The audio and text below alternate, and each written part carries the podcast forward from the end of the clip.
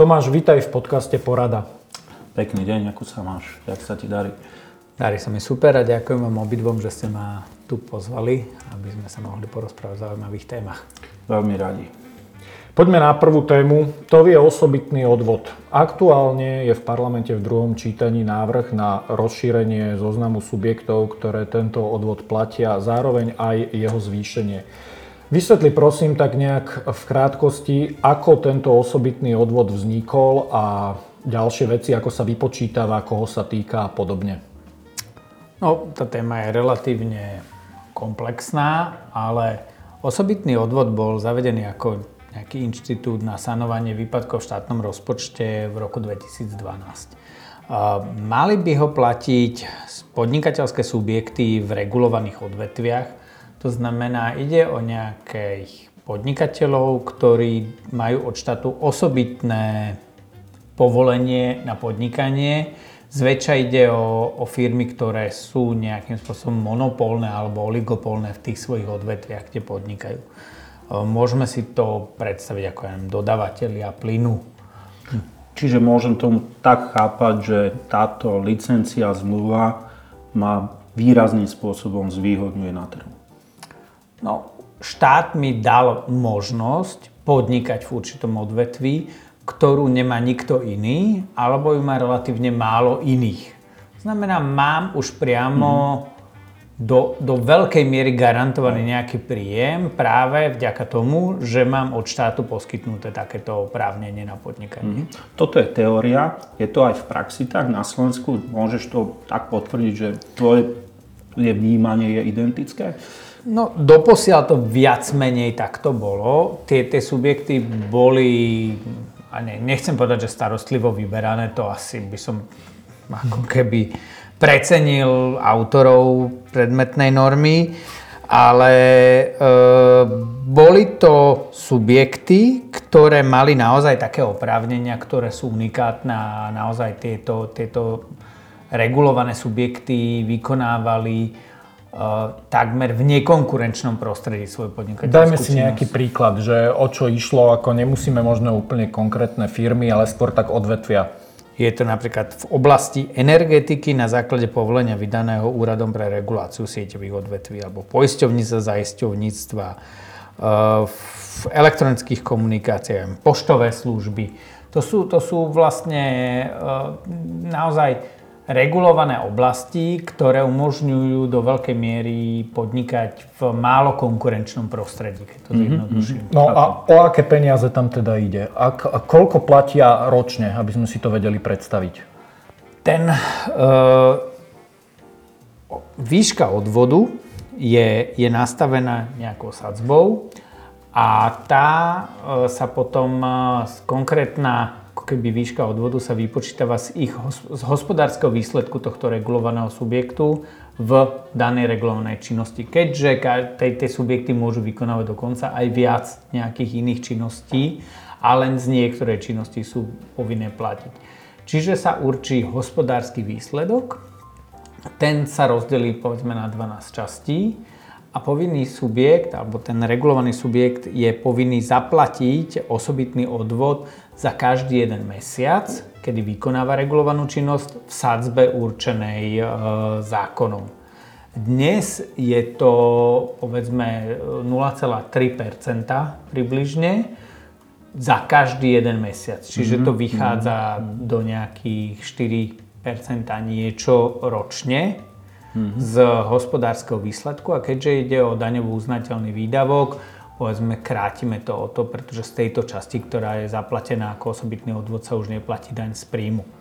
Rozumiem, no a tam je hranica stanovená, že ktoré subjekty to platia, a... ktoré nie, čiže potom sa bavíme o minimálne akej sume? Samozrejme, e, musí byť ročný obrad regulovaného subjektu aspoň 3 milióny eur podľa dnešnej sadzby, keďže nie každý podnikateľ, aj keď vykonáva regulovanú činnosť, dosahuje naozaj také relevantné príjmy.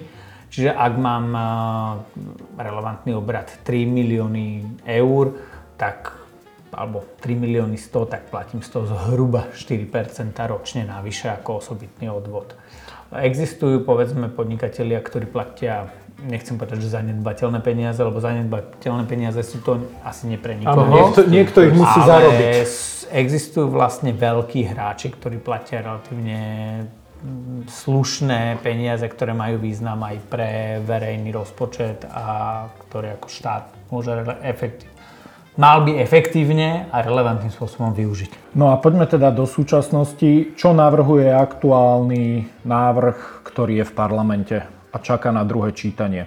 Dnes teda sa takýmto spôsobom rozširujú e, subjekty aj napríklad do leasingové spoločnosti. Mm. To znamená, ak niekto si požičia peniaze napríklad na kúpu auta, alebo na kúpu nejakej technológie, alebo na kúpu čohokoľvek prostredníctvom leasingovej spoločnosti, tak nie len, že bude splatiť leasingové splátky, ale teda bude prispievať štátu aj prostredníctvom osobitného odvodu zase na svoju činnosť. A čo teda mňa ako zástupcu povedzme médií alebo veľkej časti združení médií hodne zaskočilo, je, je zaradenie aj vysielateľov a prevádzkovateľov retransmisie medzi tzv. regulované subjekty a medzi subjekty, ktoré teda by mali platiť osobitný odvod. Ako by mala stupnúť výška odvodu podľa tohoto aktuálneho návrhu, ktorý je v parlamente? To je ďalšia vec, ktorá naozaj ten, ten návrh robí pre mňa neakceptovateľným. Na základe poslaneckého návrhu predloženého parlamentu bez akejkoľvek diskusie parlament namiesto toho, aby sa znížila výška odvodu tak, ako to predpokladá zákon dnes pre budúci rok, chce túto výšku oproti dnešku strojnásobiť. To znamená, regulované subjekty by mali platiť 1% mesačne zo svojho hospodárskeho výsledku. Si predstavme, ak má niekto uh, hospodársky výsledok 3 milióny eur uh, ročne, tak efektívne, ako zohľadňujúc uh, to, že ide o daňovo uznateľný výdavok, by zaplatil 300 tisíc navyše na osobitnom odvode 10 to je celkom zásadný nárast zdanenia, nie? Myslím si, že je to niečo, čo... Ja, ja by som povedal, že pre mňa ako neakceptovateľné nepochopiteľné. Ja, ja chápem zase, že idú ekonomicky ťažké časy, ale nie je možné ekonomicky ťažké časy prekonávať tak, že určitú skupinu subjektov vybranú pomaly ako keby random bázou s daním ďalšími 10%. To, to, to, to, to nie je tvorba ako keby daňovej politiky, toto nie je tvorba ako keby nejakého rozumného alebo rozumnej formy riešenia. financovania verejných e, nákladov, ale to je, že jak papagaj z klobuka, keď ťaha.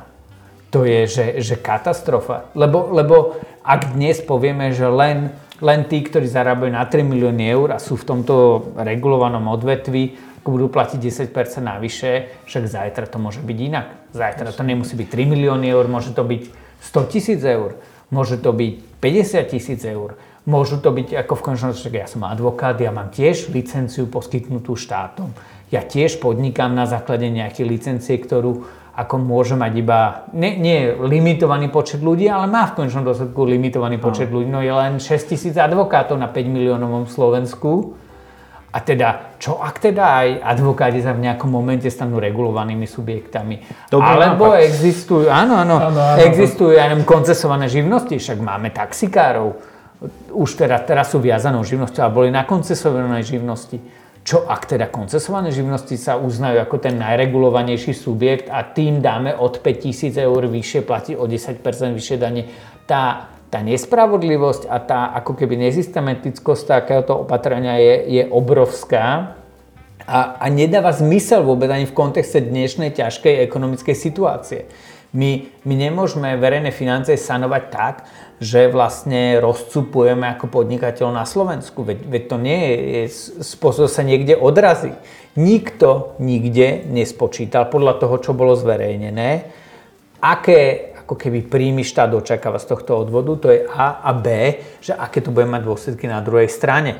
Ako sa to obmedzí investície, zamestnanosť, ďalšie veci, ktoré vlastne tí, tí podnikatelia pocítia v momente, keď budú mať zaplatiť 10% navyše zo svojho hospodárskeho výsledku. Veď to, to sa nebavíme o zisku, nebavíme sa o 10% zo zisku bavíme sa o hospodárskom výsledku a presne nikto neurčil, aký je rozdiel medzi podnikom, ktorý má 2 milióny 999 tisíc a 3 milióny 1. Napríklad. V zásade. No, v rozprave Áno. teda sme počuli, že to je o šikovnej optimalizácii. Ako vnímaš takéto tvrdenie? z pohľadu zákonodarcu, že v podstate to, navádza to, spoločnosti to, k optimalizácii, zase, aby sa vyhli 3 miliónovej hranici. Budem politicky nekorektný, ale je to, je to podnikanie kaukaského typu. To znamená, my, my nechceme tu mať čestných podnikateľov, ktorí si platia svoje ľahko predvydateľné daňové povinnosti my ľudí tlačíme a podnikateľov tlačíme k tomu, aby proste optimalizovali. Ak by, no, ak by som mal 2 milióny 900, tak sa mi oplatí ďalšiu spoločnosť založiť, lebo, lebo náklady na, na, povedzme, na, na ďalší subjekt, ktorý bude robiť to isté, čo ja, sú oveľa nižšie, ako keď ako budem mať hospodársky výsledok 3 milióny 100 a budem platiť 10% z toho odvody. To, sú, to, to je, to je, to je cesta zlým smerom, to je cesta absolútne Áno, do pekla. Potvrdzuje sa, že proste nemáme predvídateľnej a predvydateľnú legislatívnu kvalita nášho podnikateľského prostredia sa výrazne znižuje.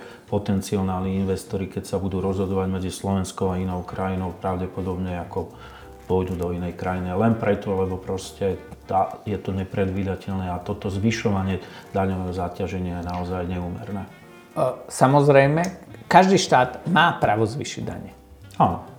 Ale, ale ako keby to zvýšenie daní musí byť nejakým spôsobom legitimné a musí uh, triafať nie len nejaké vybrané subjekty, ale musí byť nejakým spôsobom ako korektne nastavené vo vzťahu k tomu podnikateľskému sektoru. Áno, to je ja otázka občan, ale... hospodárskej súťaže, to je otázka ako mnohých iných vecí. Ako naozaj e, ne, nejde teraz o, o zosmiešnenie akože v ťažkých časoch. Ako ja chápem, že tá zodpovednosť tých, ktorí dnes rozhodujú a ktorí musia naložiť s verejnými financiami, s obmedzenými zdrojmi je obrovská. Na druhej strane forma, akou sa tejto úlohy zhostili, je, je otrasná a proste nedá sa inak ako to kritizovať. Pretože toto nie je rozumné hospodárenie, toto nie je rozumná daňová politika, toto je, je, Chýba je systém. chaos. Chýba systém. Rozumiem. Pozrieme sa na to teda ale z opačnej strany. Predkladateľ e, vlastne deklaruje, že sú to sektory, ktoré sú nadmerne ziskové, respektíve vďaka alebo ani nie, že vďaka, ale v dôsledku najskôr pandemickej krízy a momentálne inflácie, zároveň vojny vo vedľajšej krajine, e, dosahujú tieto spoločnosti neprimerane vysoké alebo nadmerné zisky, o ktoré sa teda v niektorých prípadoch podľa tých e, deklarácií niektorých politikov ani nepričinili. Teda prečo by nemali platiť viac? No, toto je taká akože väčšiná otázka, že aké vysoké majú byť dane, alebo ako veľmi sa máme z našich príjmov podielať na, na chode štátu. Uh, ja, ak spomínaš práve túto argumentáciu, to považujem za obzvlášť falošnú a obzvlášť nepravdivú, pretože ja nemám takú informáciu, možno, že niektorí politici majú, že by médiám nejakým spôsobom zásadne narastli zisky práve vďaka vojne na Ukrajine alebo vďaka ako pandemickej kríze skôr opak je pravdou. Uh, tie zisky, ktoré dosahujú, alebo tie príjmy, hospodársky výsledok, ktoré dosahujú médiá, je zásadným spôsobom ovplyvnený ako vojnou aj vlastne uh, cenami vstupov, ktoré značne sa zvýšili práve vďaka ako vojne. A ak sa im zlepšili hospodárske výsledky, určite to nie je nezaslúženie a určite to nie je vďaka nejakej vojnovej situácii alebo mimoriadnému stavu po začatí pandémie e, dosť zásadným spôsobom poklesli napríklad príjmy z reklamy, ktoré sú hlavným príjmom slovenských médií. E, tá, tá kríza je citeľná ako v médiách. A druhá vec, ktorá je podstatná, tie subjekty naozaj nepodnikajú na nejakom oligopolnom, ne, ako málo konkurenčnom trhu. Nie len to, že si konkurujú veľa vysielateľov na Slovensku navzájom, ale sú vystavení masívnej konkurencii zo zahraničia, či už zahraničných televíznych a rozhlasových staníc, ale najmä skôr nových fóriem médií, ako sú streamingové služby, ako sú uh, vlastne video on demand služby. Áno, a tých sa to nejakým spôsobom netýka? No, keďže jednak teda nie sú vysielatelia, mm. to je mm-hmm. A, a B, určite nemajú sídlo na Slovensku, väčšina z nich, uh, tak uh, títo nebudú povinní platiť odvod. Uh, čiže slovenskí vysielatelia, ktorí zhruba na Slovensku dávajú živobytie viac ako 3000 ľuďom, ktorí sa podielajú jednak na ich prevádzka, jednak na výrobe Eh, obsahu, ktorý poskytujú svojim divákom. To znamená, to sú tvorivé profesie, to sú, to sú profesie, ktoré za, zabezpečujú vlastne tie nakrúcania tých ako programov, by mali platiť ďalšie nejaké percento navyše zo svojich hospodárskych výsledkov a im konkurujú povedzme streamingové platformy ako Netflix, HBO alebo Disney, ktoré majú neporovnateľne vyšší rozpočet na, na, na svoju produkciu a teda nie sú vôbec porovnateľne zdaňované vo svojich jurisdikciách. Korektne ale treba povedať, že zo strany predkladateľa je prislúbené, a že médiá budú vyškrtnuté z tohto zoznamu. Podarilo sa ti, alebo prebehlo nejaké rokovanie, prebehlo nejaké stretnutie, akým spôsobom ty vnímaš proste tieto kroky? No, ono asi treba povedať, že jeden z bizarných príkladov legislatívy je, ako tento mm-hmm. zákon bol predložený.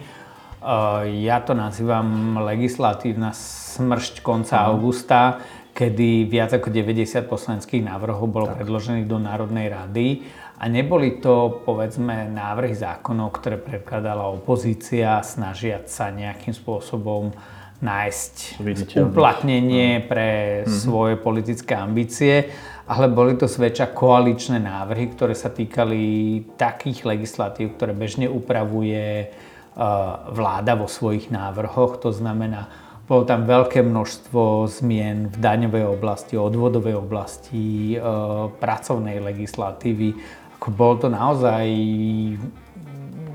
No, slušne poviem, že zvláštne. A čím si to vysvetľuješ? Alebo a aké sú tie vysvetlenia, prečo koalícia, ktorá v tom čase ešte mala v parlamente väčšinu a má vlastne exekutívu vo svojich rukách, postupuje práve takto, že predkladajú takto zásadné zmeny, a teda tých je tam viac, eh, prostredníctvom poslaneckých návrhov a nie riadne cez príslušné ministerstvo? No, ono, ja nemám kryštálovú gulu a nevidím im do hlav. Ja, ja len môžem svoju domnienku povedať. Prvá domnienka je, že koalícia už nefungovala tak, ako si mysleli, že funguje a aj účelovo sa snažili s týmito návrhmi vyhnúť rokovaniu z koaličnej rady, kam už v tej čase SAS nedochádzala. Ale myslím si, že časť tých návrhov nebola úplne konformná ani s názormi ostatných koaličných partnerov. Čiže to je, to je prvá domnenka. Druhá domnenka je, že teda tým, že predložím poslanecký návrh, vyhnem sa medzirezortnému pripomienkovaciemu konaniu, ktoré teda skrátim ten legislatívny proces zásadným spôsobom a nie som vystavený kritike mm-hmm. a keď si to náhodou nikto nevšimne, tak ma ani Presne. nikto ako keby nebude otravovať s nejakými pripomienkami a komentármi. A je to novinka, alebo takéto niečo tu bolo v podstate v minulosti, že ten parlament a legislatívny proces v rámci parlamentu fungoval takýmto spôsobom? No poslanecké návrhy to boli vždy. Poslanecké návrhy, ako je legitimné právo každého poslanca predložiť poslanecký návrh, je otázka, či je správne, že tieto poslanecké návrhy nejdú do niečoho takého ako medzirezortné pripomienkovacie konanie.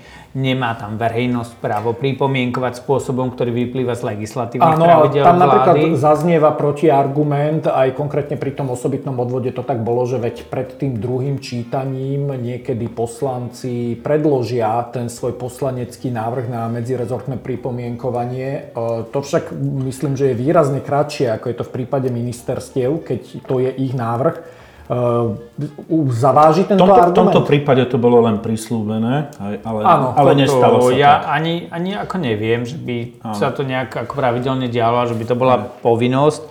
Ono, uh, ak My sa nazývame do nejakej miery a táto vláda sa k tomu hlási ako participatívnou demokraciou. Participatívna demokracia znamená, že zapájam či už širokú verejnosť alebo aspoň zainteresovanú verejnosť do prípravy legislatívy v tej miere, v ktorej si to tá verejnosť želá.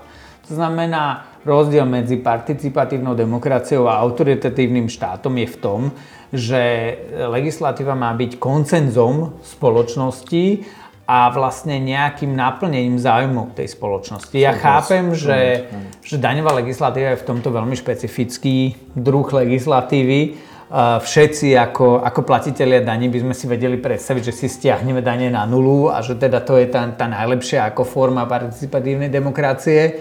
To má určite nejaké svoje limity, ale nie je možné e, zvýšiť nejaký verejný odvod spôsobom, že sa Pokúsim to predložiť tak, aby sa o tom nikto nedozvedel a verím, že podletím pod radarom, keďže pôjdem cez uh, poslanecký návrh. Tým sme vlastne prešli aj k druhej téme, ktorú sme s tebou chceli dnes rozoberať a to sú okrem tohoto, čo si práve spomenul, také najväčšie neduhy toho legislatívneho procesu v praxi u nás.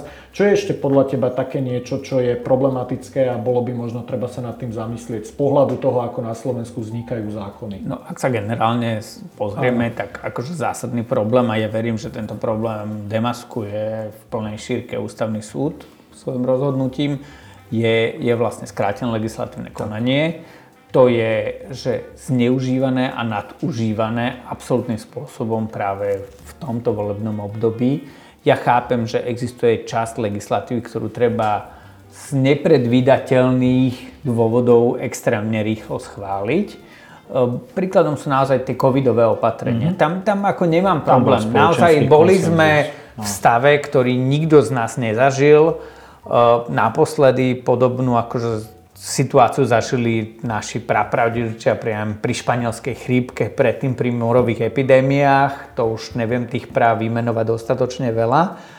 A teda v tom strese a v tom tlaku, ktorým bola spoločnosť vystavená externým faktorom, ktorý bol COVID a celosvetová pandémia, viem pochopiť, prečo sa príjmajú niektoré zákony e, v skrátenom legislatívnom konaní.